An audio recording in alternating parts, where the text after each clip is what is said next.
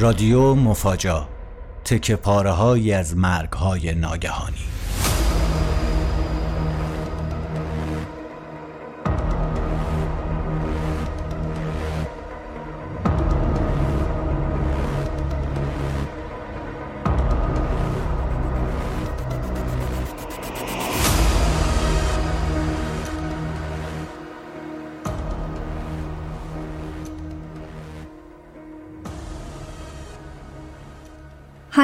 سال مونده بود تا وحشت قتلای زنجیره‌ای کل جامعه ایرانی علل خصوص روشنفکراش رو توی خودش غرق کنه. دهه هفتاد بود و اوج دوران ادبیات و انتشار مجله ها و کتابایی که گاهی برای خریدشون پای کیوسکای مطبوعات صف کشیده می‌شد. تقریبا دو سال قبل از اینکه گلشیری اون حرفهای معروف رو سر مزار مختاری و پوینده بزنه یه خبر تلخ و شوکه کننده به کل جامعه ادبی سیلی محکمی زد.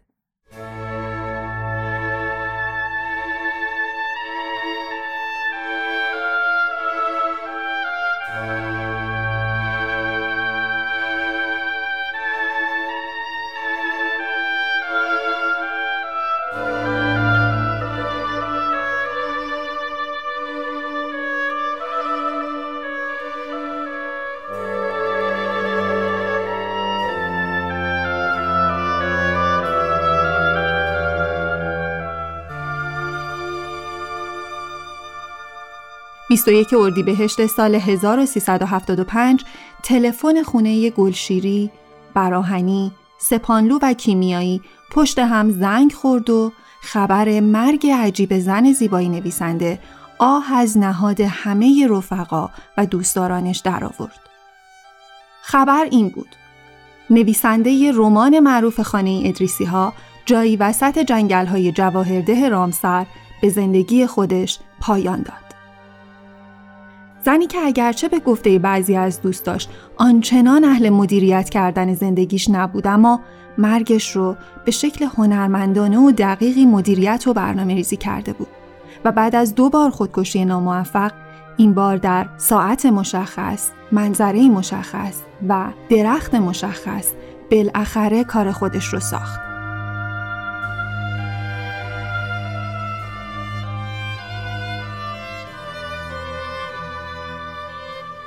غزله علیزاده زنی که انتخاب کرد چطور بمیره، چه سنگی زیر پاش باشه و با چه جور تناب و گرهی و از چه درختی به حیات خودش پایان بده.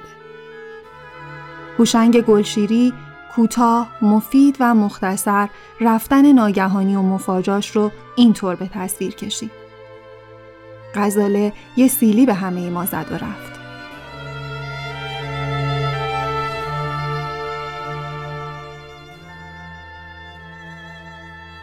قصه مرگ دراماتیک غزاله علیزاده خالق مجموعه داستان چهار راه موضوع قسمت دوم رادیو مفاجاست.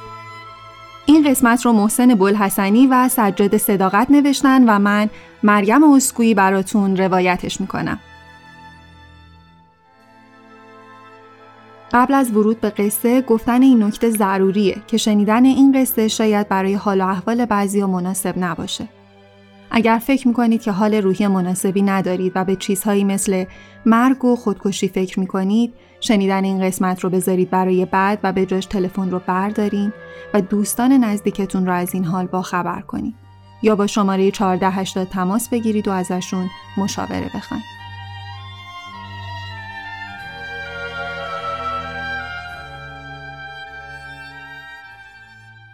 بروز آشفتگی در هیچ خانه ناگهانی نیست. بین شکاف چوب ها، تای ملافه ها، درز دریچه ها و چین پرده ها غبار نرمی می نشیند. به انتظار بادی که از دری گشوده به خانه راه یابد و اجزای پراکندگی را از کمینگاه آزاد کند.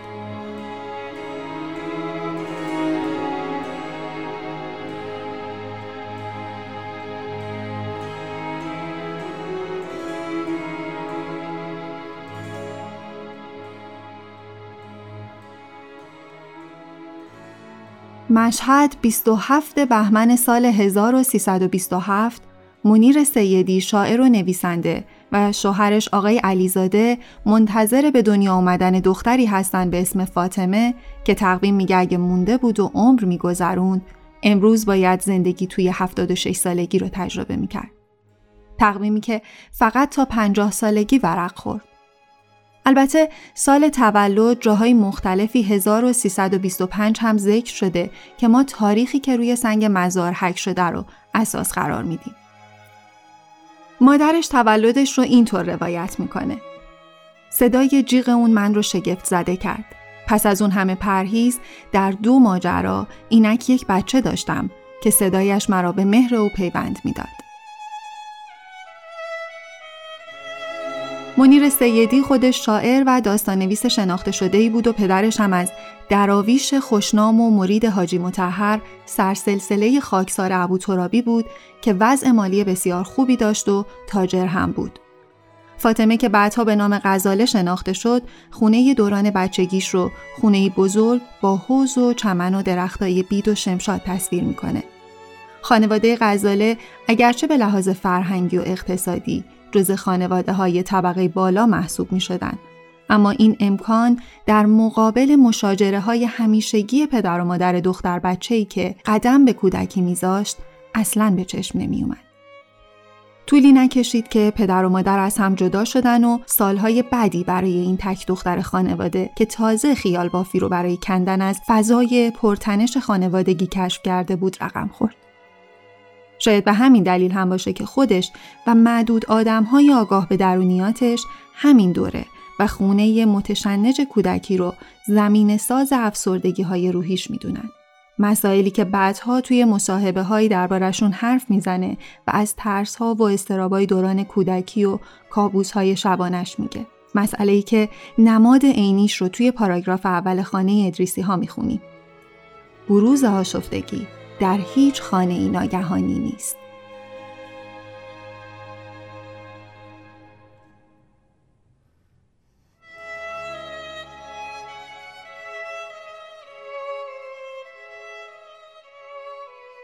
مادرش توی یکی از مصاحبه هاش اگرچه به سبک زندگی غزاله در سالهای آخر عمرش به شدت میتازه اما به این نکته هم اشاره می‌کنه که غزاله از کودکی یعنی همون زمان که به کودکستان شاه دخت مشهد می‌رفته دختر حساسی بوده و زمینه های افسردگیش هم برمیگرده به همین دوران.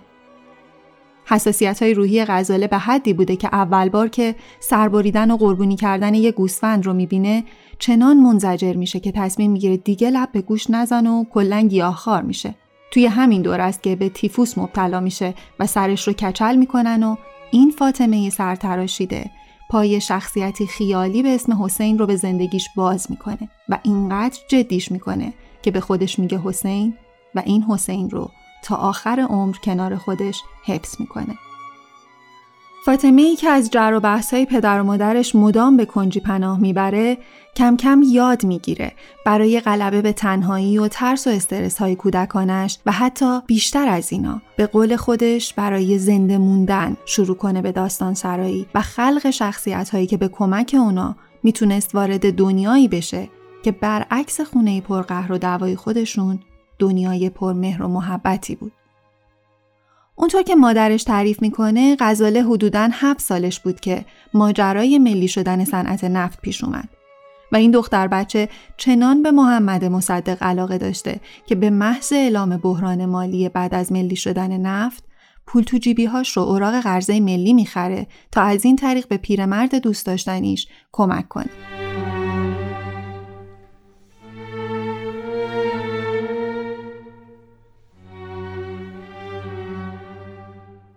غزاله حالا دختر دوازده سیزده ساله ای شده بود که به قول خودش دنیا رو نمیشناخت و حق هم داشته این توده بیشکل مدام در حال تغییری که دورش میپیچه و مسیری جز از تاریکی به تاریکی نداشته رو نشناسه.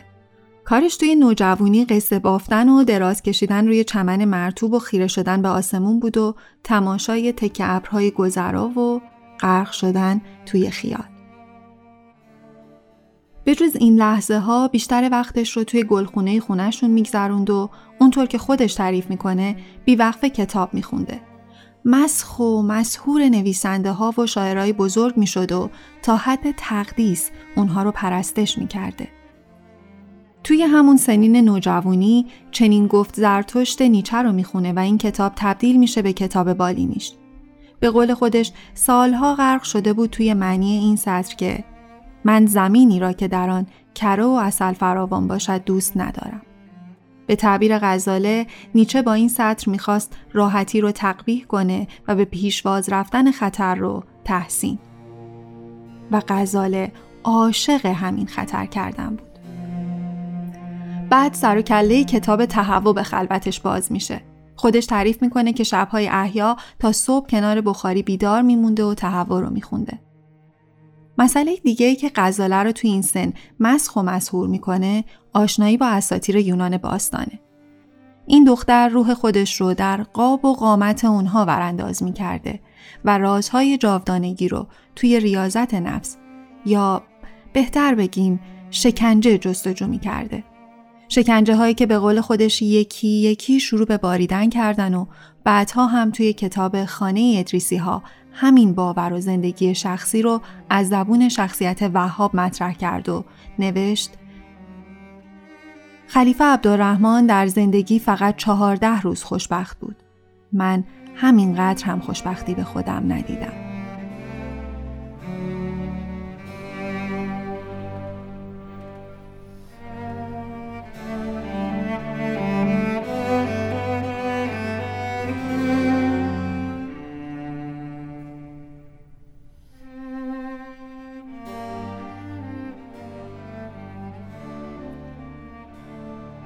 غزاله 14 سالش شده بود که اولین داستانش توی روزنامه خراسان چاپ شد. مادرش منیر خانوم واسطه چاپ داستانها بود. هیچ سردبیری باور نمی‌کرد داستانا کار یه دختر این سن و سالی باشه تا اینکه در نهایت با دیدن غزاله باورشون شد و حالا دیگه داستانهای نویسنده نوجوان یکی یکی توی مجله های معتبر چاپ می‌شد. خودش معتقده که این داستانهایی که پشت هم می نوشتم داستانهای خوبی نبودن. اصولا نصر و ساختار ضعیفی داشتن با کلی ای ایراد دیگه. وقتی اتفاقی جایی داستانای این دور از زندگیم رو می‌بینم خودم بهتر از هر کسی می‌دونم که اینا جز رگه هایی از یه حریق ناپخته هیچ امتیاز دیگه ای ندارن. اگرچه شهرتی زودرس برام دست و پا کردن. غزاله بزرگ میشه و به دبیرستان میره و به همین موازات ترس، استراب و تنهاییاش هم بزرگ و بزرگتر میشن. دوره دبیرستان رو توی مشهد میگذرونه و بعدتر آزم تهران میشه و از دانشکده حقوق دانشگاه تهران لیسانس علوم سیاسی می‌گیره و همین دور است که جرقه آشنایی و رابطه بی سرانجامش با کامران یا همون مرتزا آوینی زده میشه.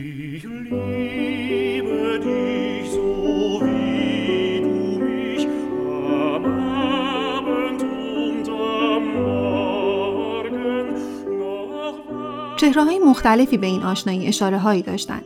از جمله مسعود بهنود.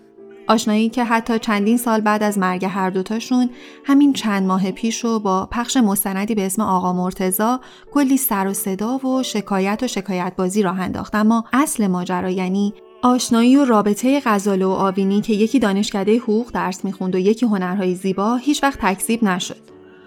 با این حال این قصه و جزئیاتش همچنان یکی از اون ماجراهاییه که حداقل ما چیز زیادی دربارش نمی‌دونیم. غزاله زیبایی رو میپرستید و با جزئیات به خاطر میسپرد.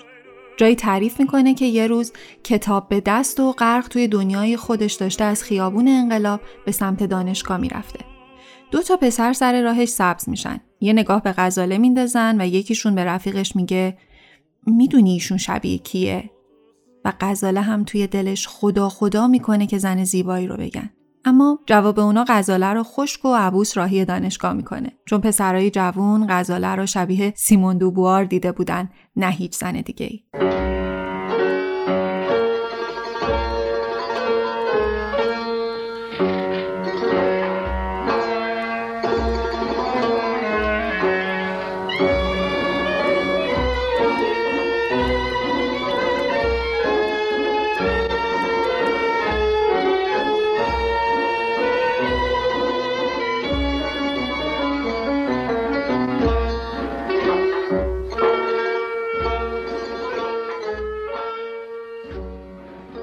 غزاله بعد از فارغ و تحصیلی از دانشکده حقوق به قصد گرفتن دکترای حقوق میره دانشگاه سوربن اما سر از فلسفه اشراق در میاره و دنبال نوشتن تزش درباره مولاناست که مرگ ناگهانی پدرش همه رشته ها رو پنبه می‌کنه و غزاله مجبور میشه درس و دانشگاه رو رها کنه. این دوره دوره خاصی توی زندگی غزاله است. داستاناش توی مطبوعات معتبر اون زمان چاپ میشن و همین سالهای دانشجویی هم هست که توی پاریس با گروه های سیاسی چپ ارتباط می‌گیره و سال 47 هم به عنوان یکی از اولین اعضای کانون تازه تأسیس نویسندگان ایران به عضویت این کانون در میاد. یکی از پاتوقای همیشگی غزاله این سالها کافه تهران پالاس چهارراه استانبوله. امید روحانی خوب به خاطر میاره که این زن بلند بالا و خوش لباس و خوش صورت رو سال 47 توی همین کافه پیش از سفر غزاله به پاریس و لندن می‌بینه و توی همین سفر لندنه که غزاله با بیژن الهی آشنا میشه و با هم به پاریس میرن و دل به هم میبازن. غزاله و بیژن رو نه فقط چه که عرفان و سلوک و طریقت احتمالاً به هم نزدیک کرده. اشتراکاتی که در نهایت هم اونطور که محمود شجاعی تعریف می‌کنه الهی رو راهی خواستگاری غزاله از پدرش می‌کنه.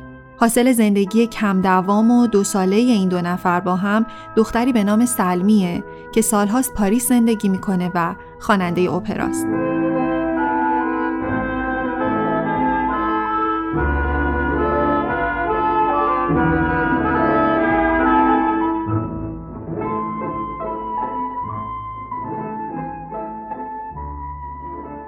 گفتیم که پدر غزاله مرید یکی از چهره های سرشناس و به گفته بهتر سرسلسله دراویش خاکسار ابوترابی بوده و بیژن الهی هم مدهوش این پیر طریقت.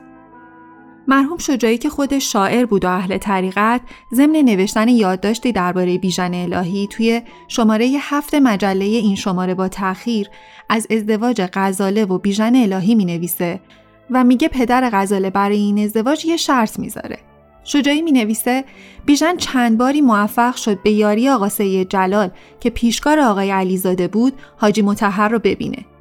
هیبت و سطوت قلندری حاجی متحر دل بیژن رو رو بوده بود. یک شب جمعه اواخر پاییز سال 49 بیژن از جناب حاجی متحر وقت گرفت و با غزاله رفتیم به خانقاه دروازه دولت. در اون دوره وقتی غزاله آشنایی با بیژن رو برای پدرش تعریف کرد، پدر غزاله برای ازدواج شرطی گذاشت. گفت به این شرط که پیرش یعنی حاجی متحر بیژن رو ببینه و نظر بده.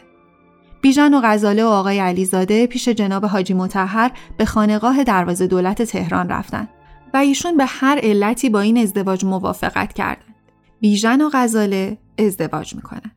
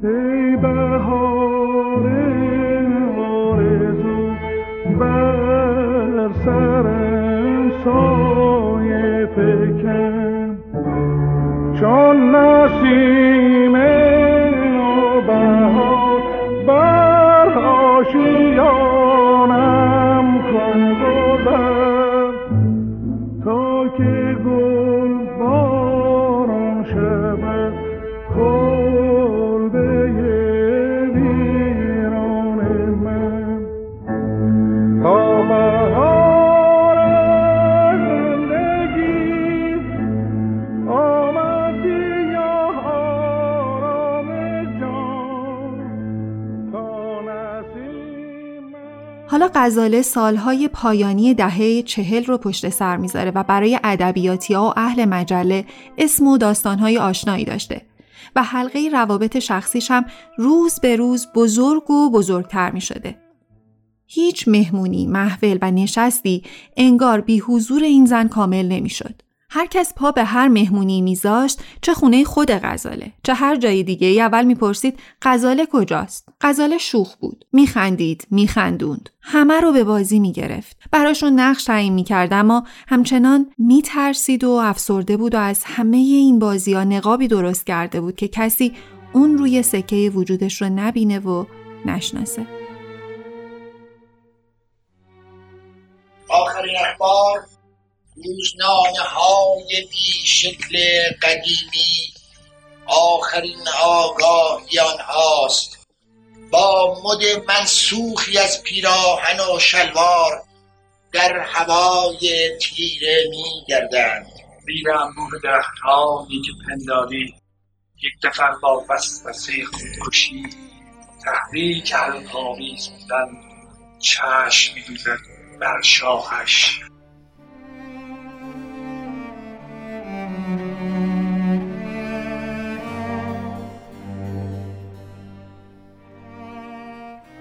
شیوه بود برای مقابله با روح اوسیانگر اما مغمومش. همه کسایی که غزاله رو میشناختن تقریبا به این مسئله اشاره می‌کردن که این زن همیشه سیاه پوش شوخ بود.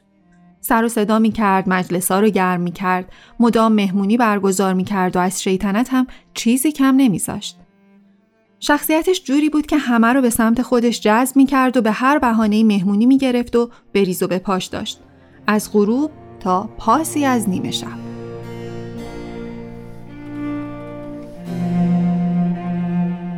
اما غزاله زندگی دوگانه ای داشت که این فقط یک بخش از زندگیش بود و بخش دیگه شخصیت اون به عنوان یک نویسنده با آداب و رسوم خاص خودش بود. غزاله شبها نمی نوشت و اصولا کاری جز مهمونی و دور همی و گپ زدن با دوستانش نداشت. در عوض روزها خیلی با انضباط کار می‌کرد. صبحانش رو می‌خورد و بعد ساعت نه صبح یکی از منشیاش میومد. اول دو تا منشی داشت که بعدها یکی دیگه هم اضافه میشه. نه صبح اولین منشی میومده، قهوه ترک درست می‌کرده و کار شروع می‌شده. سلمی تعریف می‌کنه که توی خونه ما همیشه قهوه ترک آماده بود. قهوه رو میخوردن بعد می نشستن پای کار و مادر می‌گفت و منشی که یه جورایی تون نویس هم بود می نوشت تا ساعت دوازده ظهر. البته نوشتن و خط زدن و تصیح. بعد استراحتی کوتاه می کردند و ناهار. ساعت سه بعد از ظهر منشی دوم می اومد و اولی می رفت و دومی تا عصر می موند و باز غزاله می گفت و منشی می نوشت. یکم بعد منشی سوم هم اضافه شد. غزاله پرکار شده بود. این منشی سوم یه وقتایی آشپزی هم می کرد. آقای علی دهباشی به ما گفت که دو نفر از این منشی ها خانم ها شیوا عرستویی و زیبا شیشه بودند. خلاصه که غزاله مرتب کار می‌کرد و کار کردنش هم خیلی جالب و منحصر به خودش بود. پاچه به چشماش میبست، می‌رفت زیر پتو و برای منشی که بالای سرش نشسته بود و حق نداشت حتی کلمه ای بگه چون تمرکز علیزاده به هم می‌خورد داستان رو انشا می‌کرد.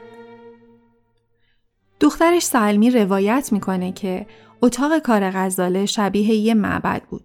پر از مجسمه های کوچیک و بزرگ از بودا گرفته تا مجسمه های فانتزی. غزاله شاید اون آیین روحانی که باهاش بزرگ شده بود رو وارد مناسک نوشتنش هم کرده بود و این سبک زندگی وسیله الهامی بود برای نوشتنش. موسیقی هم که جزء لاینفک این آیین و مناسک نوشتن بود. شاید دوست داشته باشید بدونید که غزاله چه موسیقی هایی گوش می‌کرد. اون اغلب باخ گوش می‌کرد و البته بعدتر قطعه سه درس ظلمت فرانسوا کوپرن آهنگساز فرانسوی رو که در واقع قطعه مورد علاقه بیژن الهی بود و از طریق الهی باهاش آشنا شده بود رو مدام میذاشت.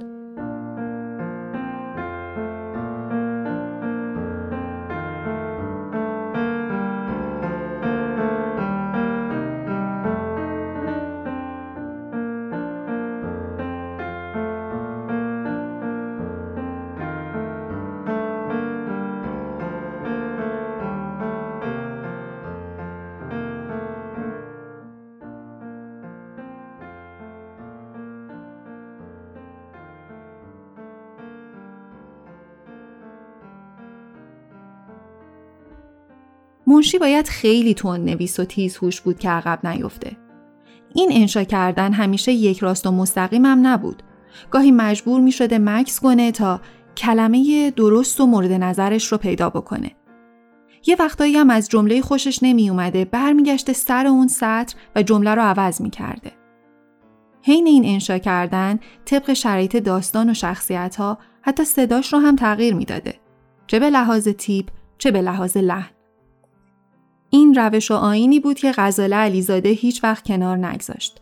مگه سالهای منتهی به مرگ که پر بود از ناامیدی، سرخوردگی و دیده نشدن تلاشها و داستانهاش. اونطور که غزاله به عنوان یه نویسنده حرفه‌ای انتظارش رو داشت.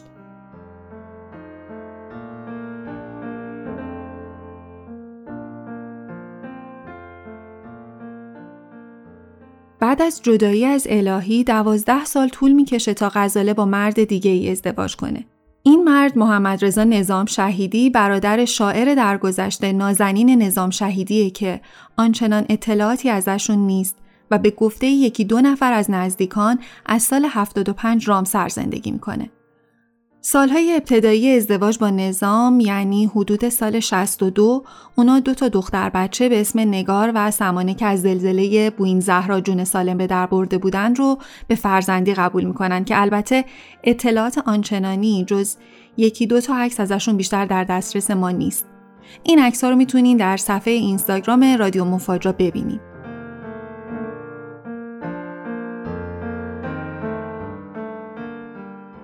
غزاله همیشه دوست داشت که همه اونا یه نویسنده حرفه‌ای و فعال بدونن. درباره کتاباش حرف بزنن و اون رو فقط یک زن زیبا نبینن بلکه به عنوان یه نویسنده موفق هم بهش توجه کنن. نویسنده که هر روز می نوشت و دلش می‌خواست با نویسنده های بزرگ دنیا مقایسش کنند.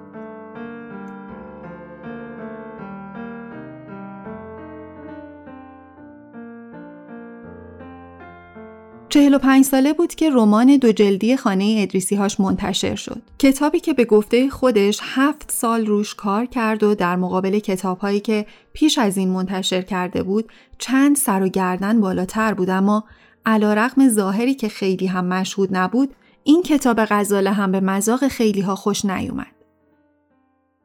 این رو هم بگیم که قبل از این رمان غزاله یه رمان و یه مجموعه داستان هم چاپ کرد که فاصله زیاد چاپ این کتاب از هم شاید به نوعی وسواس غزاله رو توی نوشتن نشون میده. در واقع یک سال مونده به انقلاب غزاله مجموعه داستانی منتشر کرد به نام سفر ناگذشتنی و بعد از این کتاب و پیش آمد انقلاب و تغییرات اساسی در بطن و متن فضای فرهنگی ایران چاپ کتاب بعدیش موکول شد به سال 63 و رومانی به نام دو منظره.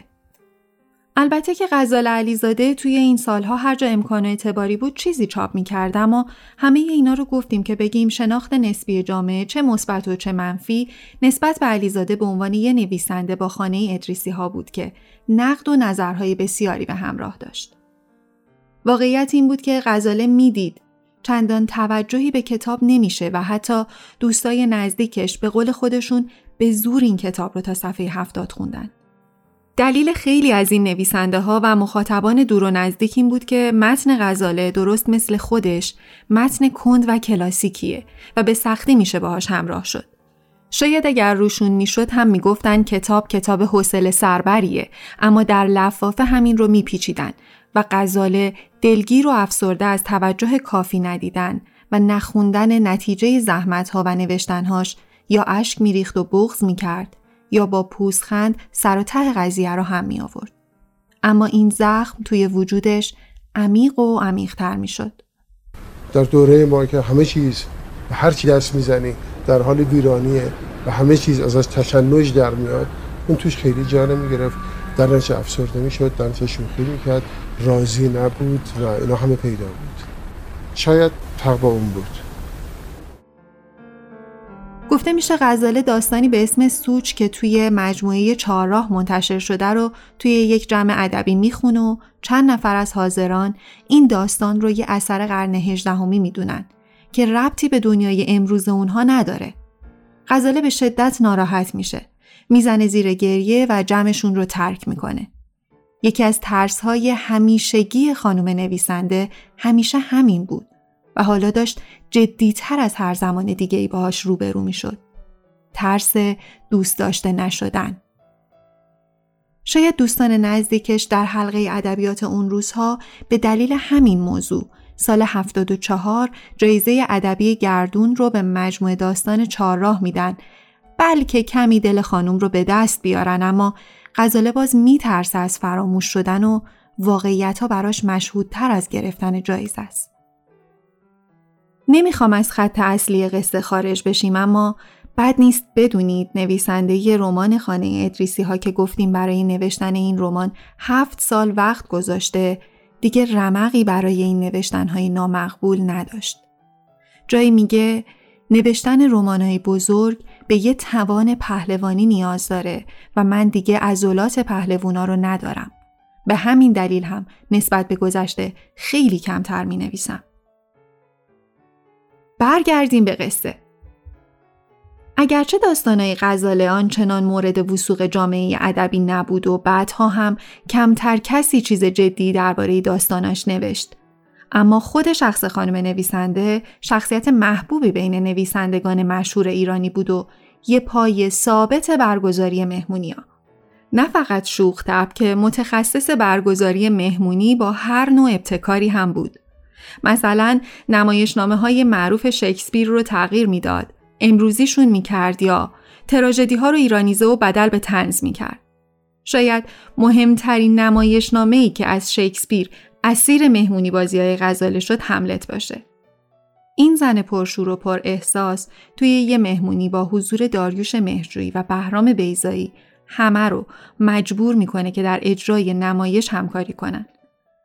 حتی خودش یه بار نقش حملت رو بازی می‌کنه هر جا که دعوت می‌شد دختراش و دوستان و دوستداران فراوانش رو هم همراهش می‌برد و ورودش چنان پر سر و صدا و شلوغ بود که انگار صد تا جارچی با تبل و شیپور ورودش رو اعلام می‌کنن. براهنی عواسط دهه هفتاد غزاله رو به کارگاهش که توی زیرزمین خونش برگزار می‌شد دعوت کرد تا قسمتی از خانه ادریسی ها رو براشون بخونه. براهنی از هزار خواست به مناسبت سالگرد مرگ غلام حسین سایدی بیستند و پنج دقیقه سکوت کنن. پنج دقیقه زمان زیادی بود.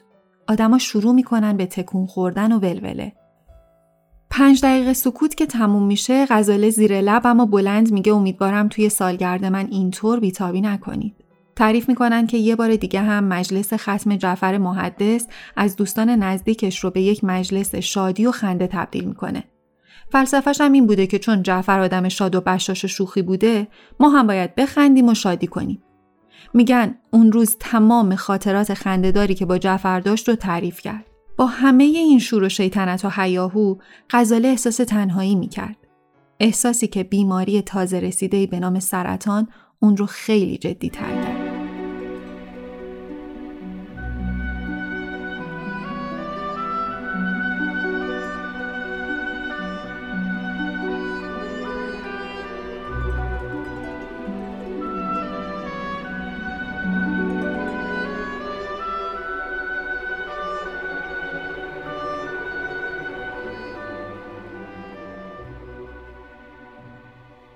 حرفهای زیادی درباره سالهای شروع بیماریش زده میشه.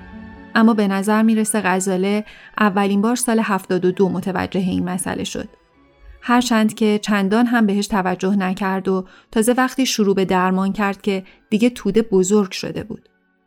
به غزاله گفته بودن باید عمل کنه. به نظر هم می‌رسید که قصد داره عمل کنه و اون وسط یه سفر فرانسه براش پیش اومد که قرار بود کوتاه باشه اما کوتاه نبود و وقتی برگشت توده به قدری بزرگ شده بود که دیگه کنترلش سخت بود. بیماری غزاله رو خسته کرد و از پا انداخته بود. زنی که دوست داشت شوخی کنه و شاد باشه و آدمای اطرافش رو دست بندازه حالا چاره ای نداشت جز اینکه خودش بیماریش و زندگیش رو هم دست بندازه. البته اتفاقای دیگه هم این وسط افتاد. گفته میشه کلاهبردارا خونه پدریش توی مشهد رو از دستش درآوردن که این قضیه هم خیلی روی روحیه غزاله تاثیر منفی گذاشت. خانه ادریسی هایی که امروز اینقدر ازش تعریف می‌کنیم هم اونطور که باید و شاید در زمان خودش دیده و خونده نشد و همه اینا مزید بر علت شد که روز به روز از نظر روانی به فروپاشی نزدیک بشه و سایه استراب و ترس از تنهایی دوباره دنیا رو روی سرش خراب بکنه.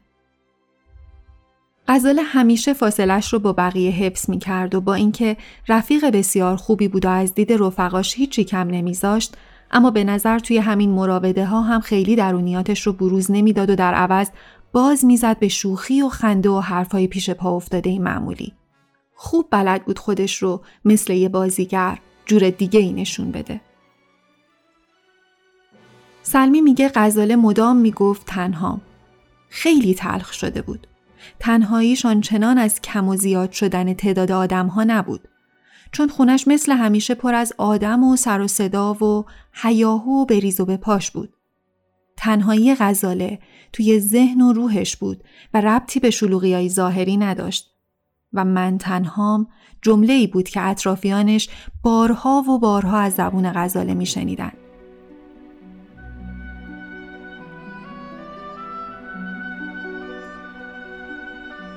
فروپاشی آغاز شده بود و به سرعت افسردگی شدید یقه زن رو چسبیده بود. تصمیم گرفت بره پیش روانکاو.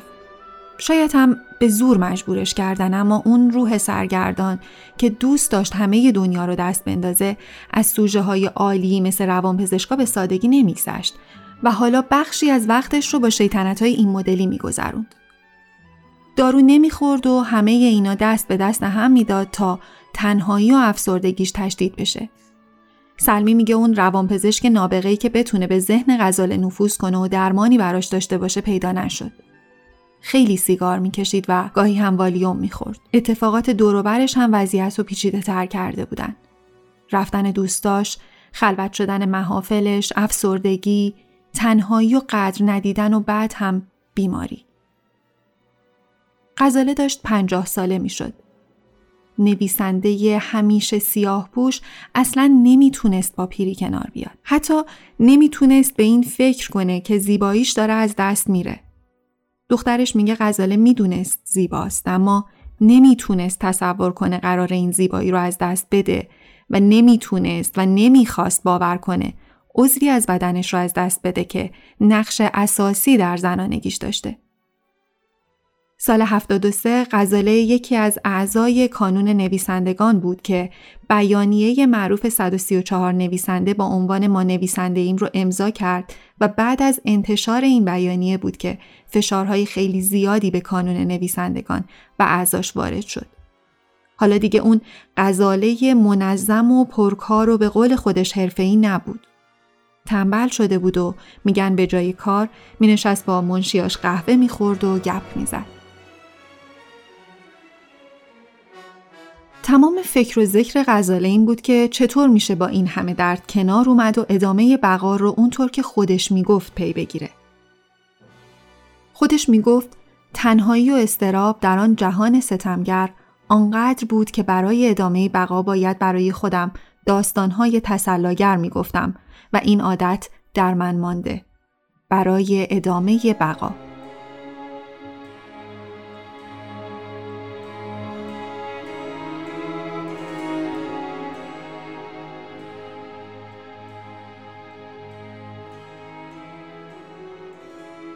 زن شاد و پرشور قصه ما اما این بار برای ادامه بقا مسیر دیگه یا انتخاب کرد و تصمیم گرفت با مرگ دراماتیکش وجهه دیگه ای از بودن رو به نمایش بذاره و به دنیا و آدماش ثابت کنه که من غزاله علیزاده فراموش شدنی نیستم.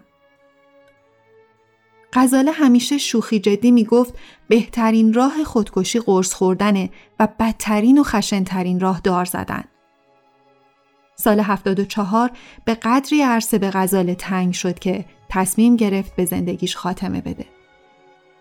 همین سال دو بار خودکشی کرد. یه بار زمانی که رفته بود مشهد خونه نظام خواست با گاز خودش رو بکشه. ولی گویا لای در آشپزخونه رو کاملا نبسته بود و همین شد که خواسته یا ناخواسته از مرگ قصر در رفت. البته این رو هم در نظر داشته باشین که چند باری به اطرافیانش هشدار داده بود که خودش رو می‌کشه. از خاطرات و حرفهای بقیه هم می‌شد فهمید که تصمیمش رو گرفته بود. اما چون عادت به غیب شدن داشت و معمولا چند روز بعد سر و کلش دوباره پیدا می‌شد کسی این غیب شدنها رو جدی نمی گرفت. این دوبار آخرین مواجهه غزاله با مرگ نبود. غزاله مدتها داشت به آخرین قاب زندگیش فکر می‌کرد و براش برنامه ریزی می‌کرد تا اتفاقا این دفعه بدون اینکه چیز خاصی به کسی بگه یا کسی رو مطلع کنه آخرین و بینقصترین نقش و نقشش رو عملیاتی کنه. غزاله نوروز 75 با همسرش نظام و دخترش رفتن مشهد. این برنامه هر سال غزاله بود که دوست داشت تحویل سال رو توی حرم بگذرونه و به مردم نیازمند عیدی بده. اما این بار بعد از تعطیلات برنگشت تهران. گفت کار دارم و موند مشهد. حدوداً یک ماه و مشهد بود و بعد تصمیم گرفت بره شمال. دو روز بود که غزاله شده بود یه قطر آب و فرو رفته بود توی زمین. همه داشتن دنبالش میگشتن. غیب شده بود. تا اینکه با یه تماس تلفنی کوتاه به محمد رضا نظام شهیدی خبر دادن جنازه غزاله اول جاده جواهر ده رامسر پیدا شد.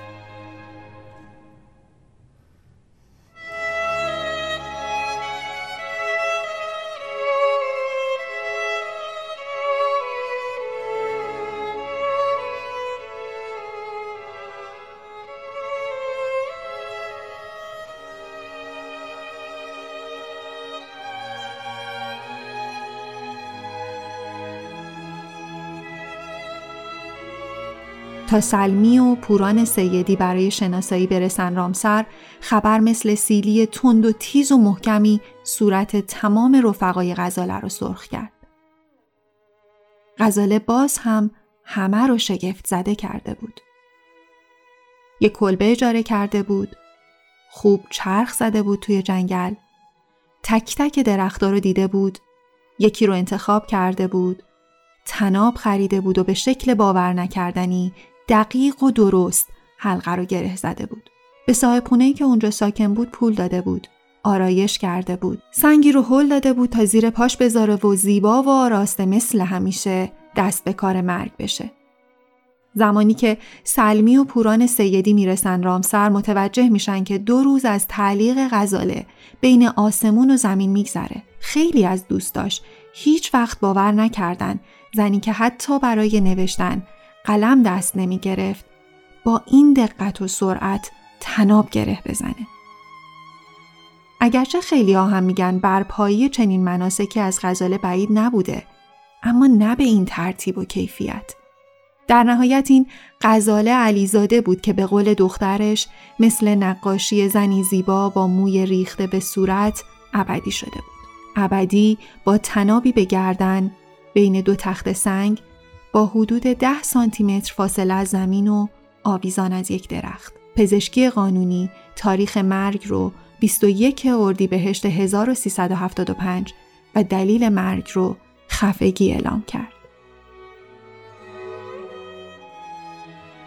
گریم تا او نکشاند خود را ما را بکشد خود را نکشاند این را یک زن کودک عاشق پیش از خود مرگیدن او می گفت حالی که به جنباند به بیابان سر را گوراهو که ببوساند خود را به فضای پوشان که بیاندازد دنیا را شرقی در مخفی در ندانی میدانی تو غزال لا بت چینی خفته در پرده که خراسان ابروهایش آمو دریا را در بردر حالی که مویم نیمه آن میاتور بی عاشقه رو مویم لا. حالا به مساف آید با مور آنجا آن میلاو رودکی ریگ آمو دریا. و زبانش میلاوی از او و سبوس از آن سبزه با لبهای بیچشم شاعر. یا لا تو غزال لا. یا لا.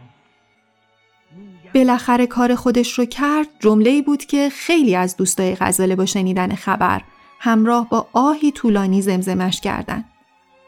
اونا از غزاله شنیده بودن که مدام می‌گفت شما نمی‌دونید. شما نمی‌دونید به چه چیزایی فکر می‌کنم. چون اگه بدونین خودتون رو دار می‌زنید. یکی از دوستاش تعریف می‌کنه که چهار ماه قبل از این اتفاق با غزاله می‌رفتیم ساری. تا چشمش از پنجره هواپیما به جنگلای سرسبز مازندران افتاد گفت اینجا جون میده برای زندگی. غزاله بارها درباره کیفیت مرگ و زندگی حرف زده بود. می گفت مرگ ناگهانی شاعری مثل فروغ فرخزاد که هنوز خیلی راه و کار داشت طبیعیه که کل جامعه رو تکون بده و به شک فرو ببره. چون فروغ اگه نمیمرد کارهایی خلق می‌کرد و زمان زیادی داشت برای این مسئله اما مرگ یهو رسید و امونش نداد. این اتفاق برای خود غزاله هم به نوعی افتاد. با تفاوتهایی از جمله اینکه غزاله با احزار و ترتیب صحنه مرگش گوی سبقت رو از دست مرگ گرفت تا برنده این بازی باشه. بانوی خانه ادریسی ها توی یادداشتی که منصوب به یادداشت خودکشیش هیچ کس رو مسئول مرگش نمی‌دونه و به نوعی از این می‌نویسه که دیگه مقاومت کافیه و گاهی باید با قدرت تسلیم شد. تصویر نامه خودکشی خانم غزاله علیزاده رو می‌تونین در صفحه اینستاگرام ما ببینید. بعضی ها هم مثل سیمین بهبهانی و دیگرانی معتقد بودند این مرگ یک مرگ خودخواسته نبوده و دستهایی پشت پرده در تدارک بودند که شاید هنوز برای ثابت کردن این گمانه ها زود باشه و حکم دادن و حدس و گمان ها رو قطعی جلوه دادن کار ما نیست. گفتیم که غزاله قبل از مرگ یادداشت زیبا و معروفی نوشت و توی اون ضمن اشاره به نکته هایی سه نویسنده سرشناس ایرانی یعنی رضا براهنی، هوشنگ گلشیری و مسعود کوشان را مسئول رسیدگی به نوشته های ناتمومش کرد. غزاله نوشته بود آقای دکتر براهنی و آقای گلشیری و کوشان عزیز رسیدگی به نوشته های ناتمام خودم را به شما عزیزان واگذار می کنم. ساعت یک و نیم است. خستم. باید بروم. لطف کنید و نگذارید گم و گور شوند. و در صورت امکان چاپشان کنید. نمی‌گویم بسوزانید. از هیچ کس متنفر نیستم. برای دوست داشتن نوشتم. تنها و خستم برای همین می‌روم. دیگر حوصله ندارم. چقدر کلید در قفل به چرخانم و قدم بگذارم به خانه ای تاریک. من غلام خانه های روشنم. از خانم دانشور عزیز خداحافظی می کنم. چقدر به همه و به من محبت کرده است. چقدر به او احترام می‌گذارم. بانوی رمان، بانوی عطوفت و یک هنرمند راست و درست. با شفقت بسیار. خدا حافظ دوستان عزیزم.